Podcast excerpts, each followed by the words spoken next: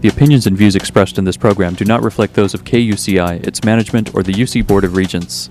To find out more about this talk show or other talk shows broadcasting on KUCI, log on to our website at kuci.org or check out the latest program guide.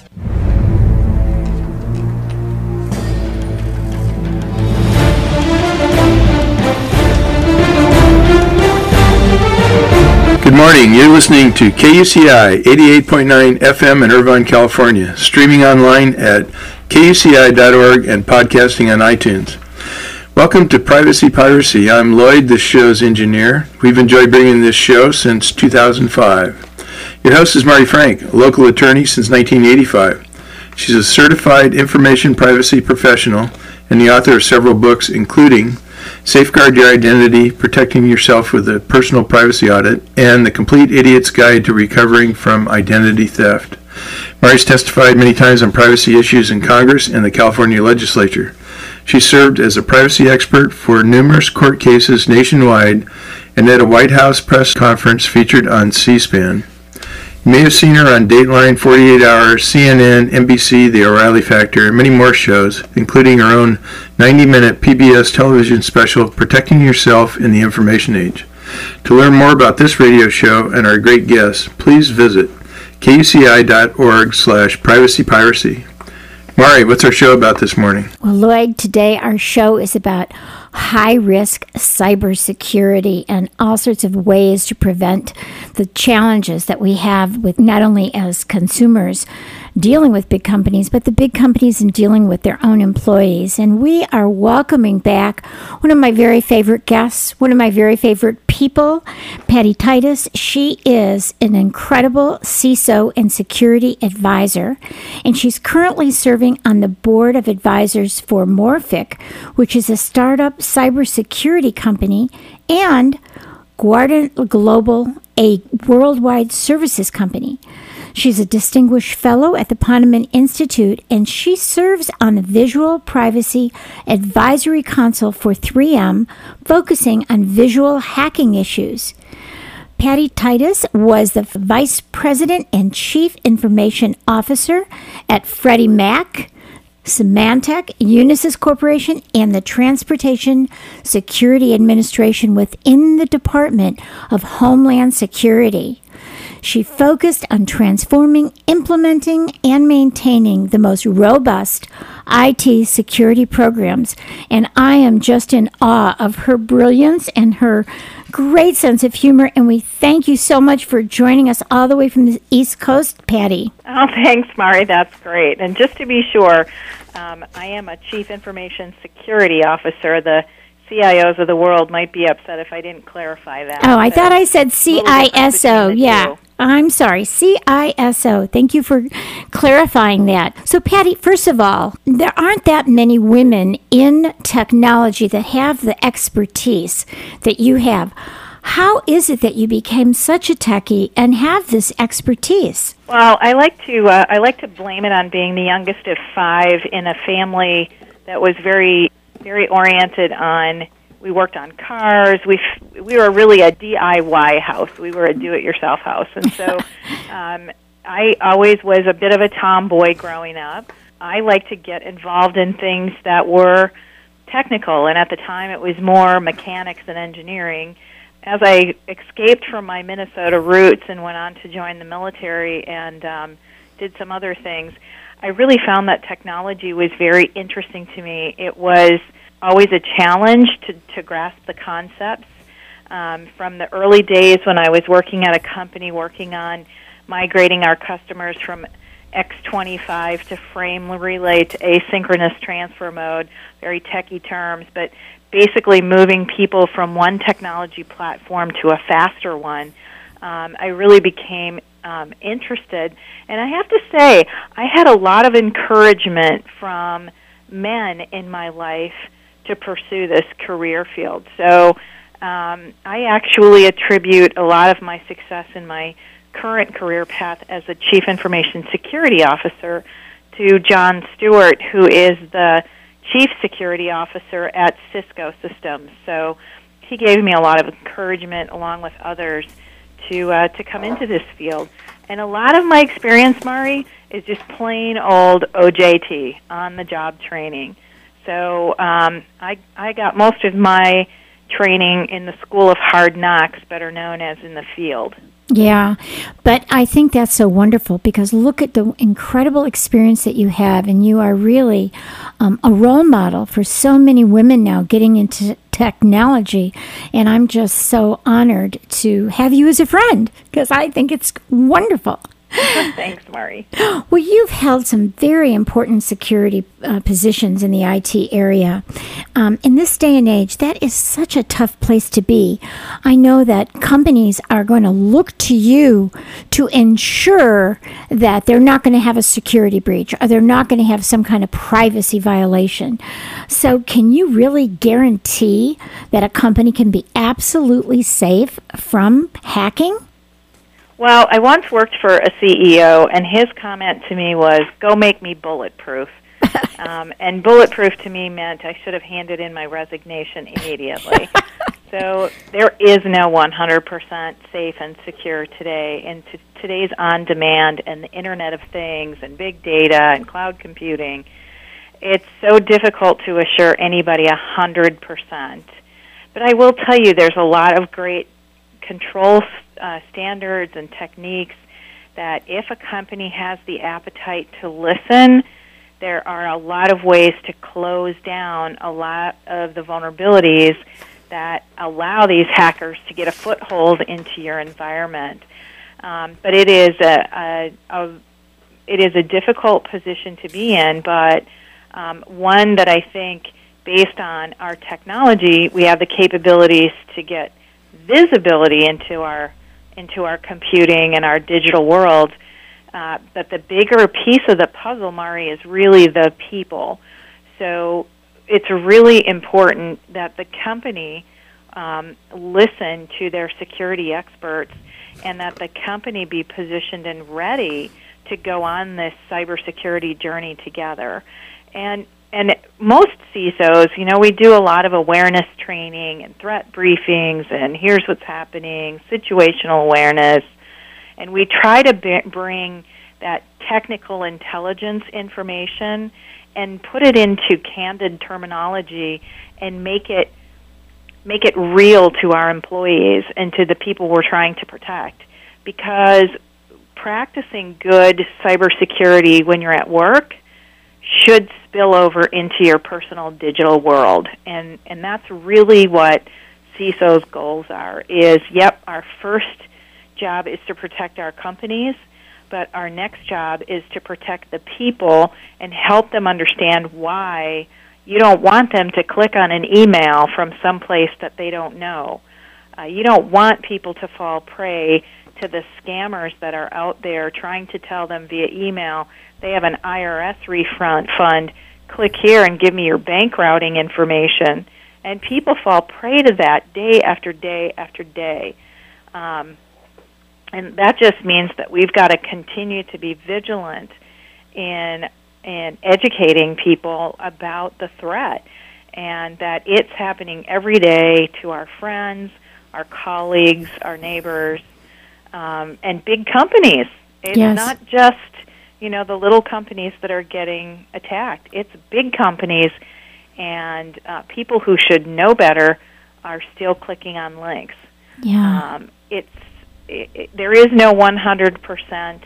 Um, I think there are a lot of great tools and capabilities, though, to get you closer to that um, closer to that silver bullet um, than we've ever been able to get to before. But it means a significant investment in time and resources and just raw and sheer will to want to be secure. Yeah, I um, think it's. And it really means, Mari, a top down approach from the CEO all the way to to the newest employee in the company. It's got to permeate throughout the entire corporation. And on top of that, we've now been recognizing that we've got this whole part, this whole third party vendor management. So it's not just our people we have to worry about, it's other companies that are connected to us, our business partners, um, consumers, if we happen to be in a consumer bank or retail, it's our consumers that are also touching our environment.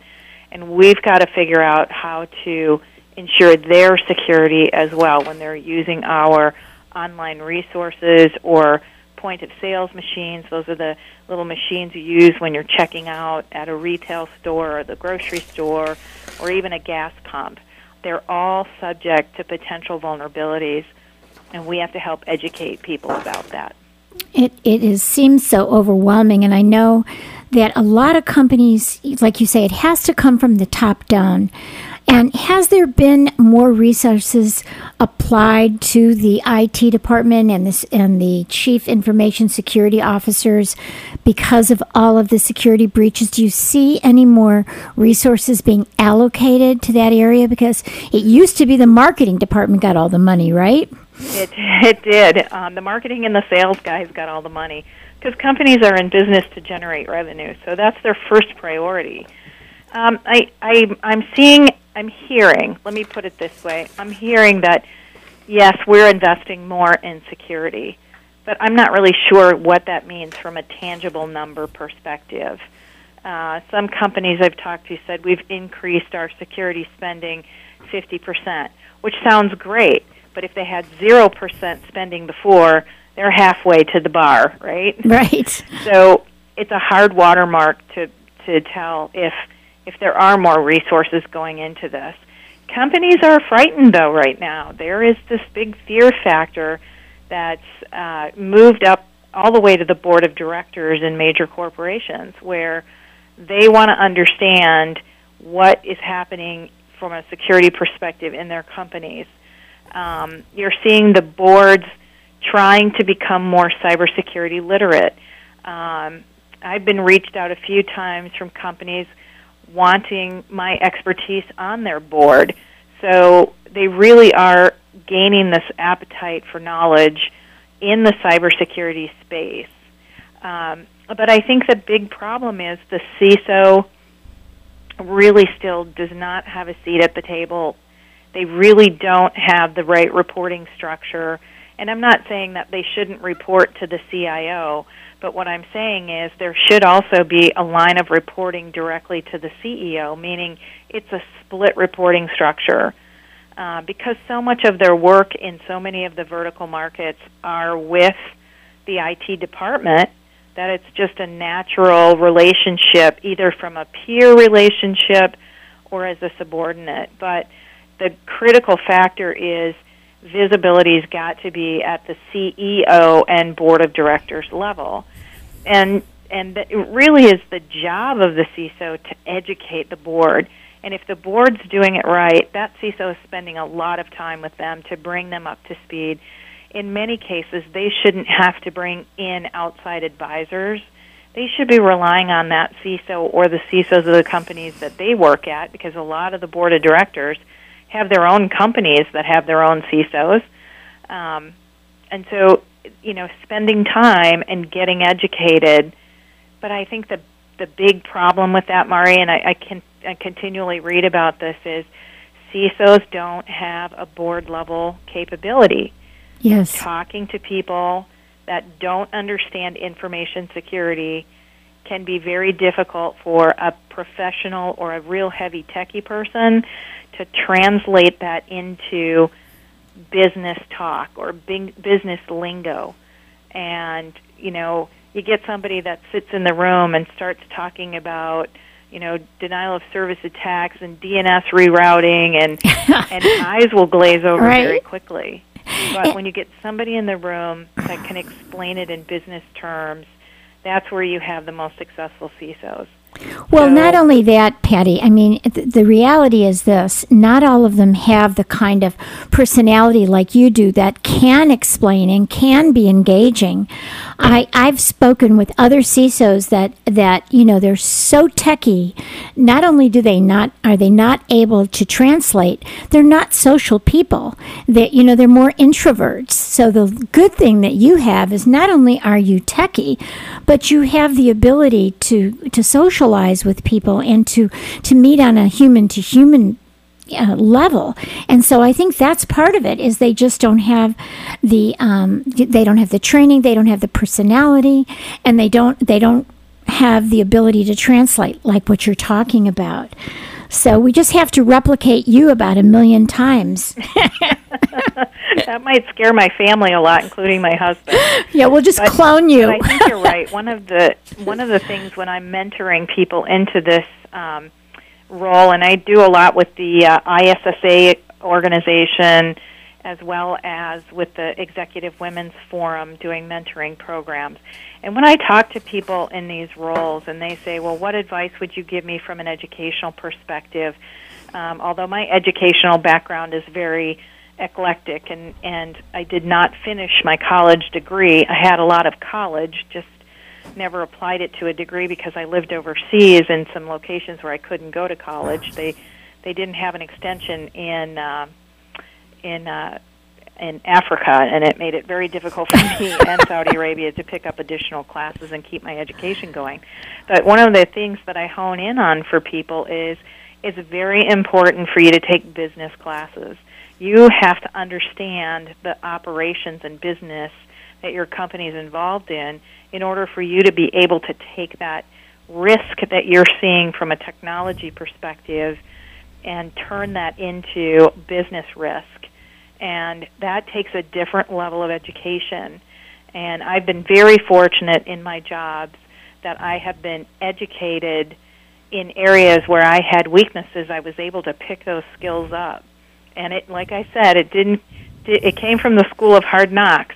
Um, and and but it's important that uh, people figure out. And if you're not, you don't have the interpersonal skills, then your job is as a CISO. And this is a, this is a basic leadership principle. And I think you'll agree, Mari, is you need to hire people that have strengths where you have weaknesses. exactly. So you've got to recognize that if you don't speak in plain English or you're not capable of it or you don't have the interpersonal skills, either you can try to acquire them or you can hire somebody that has them. yes. They become the spokesperson or that cultural ambassador to help drive change in your company. So you're right. I absolutely love to be around people. I feel like I've worked very hard at at being able to have a conversation and and equate situations and problems into layman's terms and tell a story because sometimes your story goes further than talking about a DDoS attack that you had or a DNS rerouting, um, but talking about the mechanics of it, talking about that in a real world terminology where you know we couldn't perform our business because our business website was being flooded with information and our equipment couldn't handle it. yeah. People would understand that much better than me saying we had a DDoS attack. exactly. um, So, so I really think people need to recognize their weaknesses and their strengths and hone in on the strengths, and then try to look for people on their teams that can can um, can be the the fill those gaps. There isn't a single person really in the world that's got it all in in one package. You've really got to um, you've got to look for good people to Right. support you. You got to have a good team. And, you know, we're sitting here on the campus at the University of California, and there are a lot of, you know, we have a lot of technology. We have a big business school here, and they're really pushing at UCI to develop people who can work in the system. So this is such great, great advice. You know, i let's look a little bit more about advice. You know, we uh, we have a lot of startups in technology. We have our own little mini Silicon Valley in Aliso Viejo. And so, what kinds of important advice besides the training about getting in to speak with the CEO and speaking with the board and making it understandable? What are some of the important technology issues that um, that you would give to a, a startup that's worried about security and privacy? Well, so the most important thing for these startup companies, um, any startup company, is you have to think about the intellectual property that you're developing. So um, a lot of these, I like to call them the garage companies.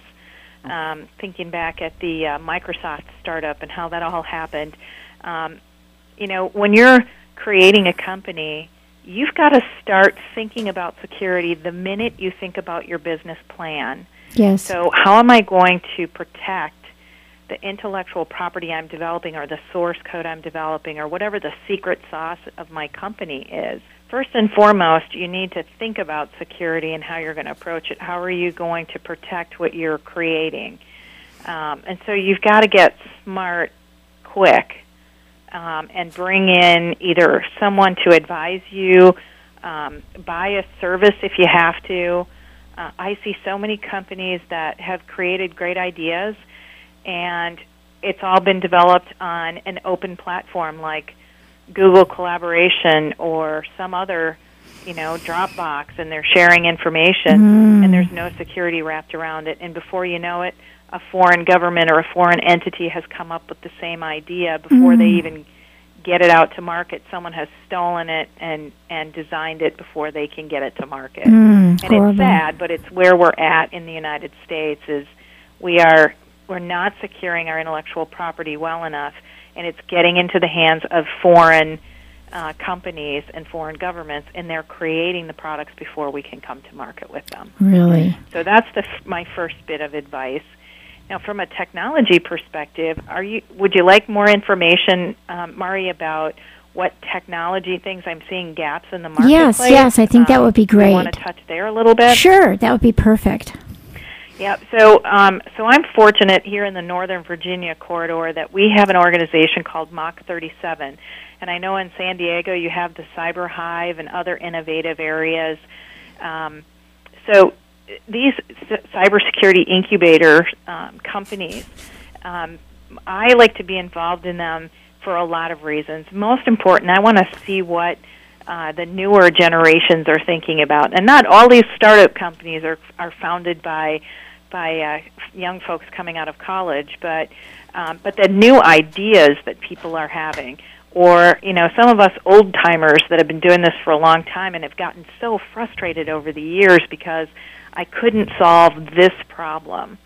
Um, and I'm seeing some real unique things coming out in the marketplace now um, to help with identity and access management. One company I've been working with um, is looking at how to implement role based or attribute based access control versus role based. And um, So, what does that mean, Patty? What, what, what does that really mean? Well, so when I join a company, you get assigned a job title, and your HR department says, "Okay, Patty Titus, you're in IT and security. Here are the access that you get to applications. You can access this financial system, this HR system, these IT systems." Right. And so that's role based, and most companies use role based to assign basic access when you join a company. Right. Attribute is more granular. So it is, you know, if I were to take it to a very simplistic measure, it would say you're a woman, you're five foot six, you have brown eyes, you get access to this. But it takes characteristics Huh. instead of just looking at the job you're assigned. So each It's- individual, it's very, and it's it- very a more unique. granular way Yeah. Yeah. to grant access, right. and it gets us out of the old um, problem that we have with relying on our HR systems, which are not current and present, Hmm. which is what creates really a vulnerability in our environment. So, if I quit my job today, the identity and access management system has to be notified to take away all my access because I'm leaving the company. But my manager has to physically go into an HR system, say that I quit today, and that kicks off this whole identity and access management uh, removal of my access. Now, But are they also using are they also using biometrics like an iris scan or thumbprint? or- companies are not they're not that sophisticated yet. They will Oh. in high security areas like certain data center floors will have biometrics to gain access through the doors. right. But if you think about all these independent access systems, it now creates such a, a difficult paradigm for uh, the security office to remove access for people because now you've got to know everything they have access to. So, do they have access to that super secret room with the biometric and the retinal scan, or do they just have basic access? Hmm. So there's been a lot of innovation in those areas to try to get better. Um, the the great thing about the new technologies coming out is they're starting to expose other problems, which are business process problems. Hmm. So while they're creating new technology, they're finding business process problems, and and which is excellent because then it gives a company the ability to fix the business process problems while they're adopting this new technology, so they can go hand in hand and really create a stronger security program. Well, you know, this goes to an issue we've been talking a lot about cybersecurity and all the wonderful um, t- tools of technology that you have. But everything I read, and I know you and I have talked about this before, is the human factor is is a real problem. We don't have a lot of time, but let's talk about the challenges with the human factor, whether it's a malicious insider or just someone who's careless and doesn't even know the difference. So, big difference between the two, right? So, right. the malicious insider, Mari, you can put up all the bells and whistles and guards and guns that you have at your at your dispose, and a bad person is, is going to figure out how to get what they want. And and I say that because you and I are on the Visual Privacy Advisory Council together and we both know that visual hacking takes many forms. And there is no way that technology is going to stop somebody from copying down account information if they happen to be in a financial institution with pen and paper. Right. Uh, So we can do everything with technology that we want to try to stop them from digitally taking it. We can put surveillance cameras up to monitor what they're doing, but you can't take a pen and a paper away from a person doing their job. I really? guess you could. A little draconian. but so really but, bad yeah. people who really have ill intent. Right. Um, you're not gonna. You're there. There is almost no way to stop someone who really wants to get information. Right. But I will tell you that the person you don't want to create a window of opportunity for people who might not do bad things to all of a sudden think about doing bad things. Meaning, if if I have a an open floor space and I've moved all of my people there and I've got one person working on super sensitive information and I haven't done any sort of barrier protection for them so that people around them can see their monitor and could view what they're viewing. Right. That could give an opportunity for someone who may be a casual shoulder surfing yep. to say, wow, that's really cool information. I could copy that down and sell it on the internet and make some money, and they would never know it was me. And so you don't want to create opportunity as you're looking to create more collaborative space or things like that. And and that insider threat is growing so quickly because we're becoming so digitally enabled and people want data on demand and they're they want access wherever they are from whatever device they have, that companies are are basically giving up and saying, "Well, if we don't do this, you know, uh, people won't want to work here." Exactly. Well, there's ways to do it and keep it protected. Yeah. Um, and and that's really where the problem comes in. So these the malicious insiders.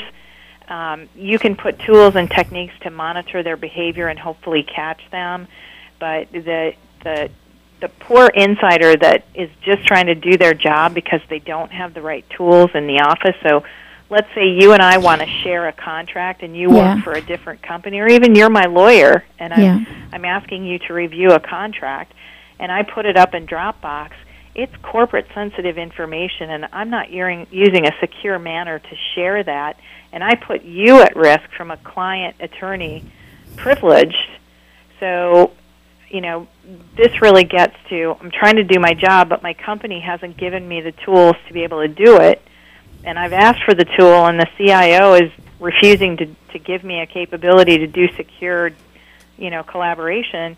And I got to get my job done. At the end of the day, I'm going to get fired if I don't get it done. Right. Now, you know what? We are just out of time, Patty, so I just have to have you back again for to Thank you for all of your great wisdom, and it is really time for us to go. So we will talk to you again soon. Thank you so much, Patty.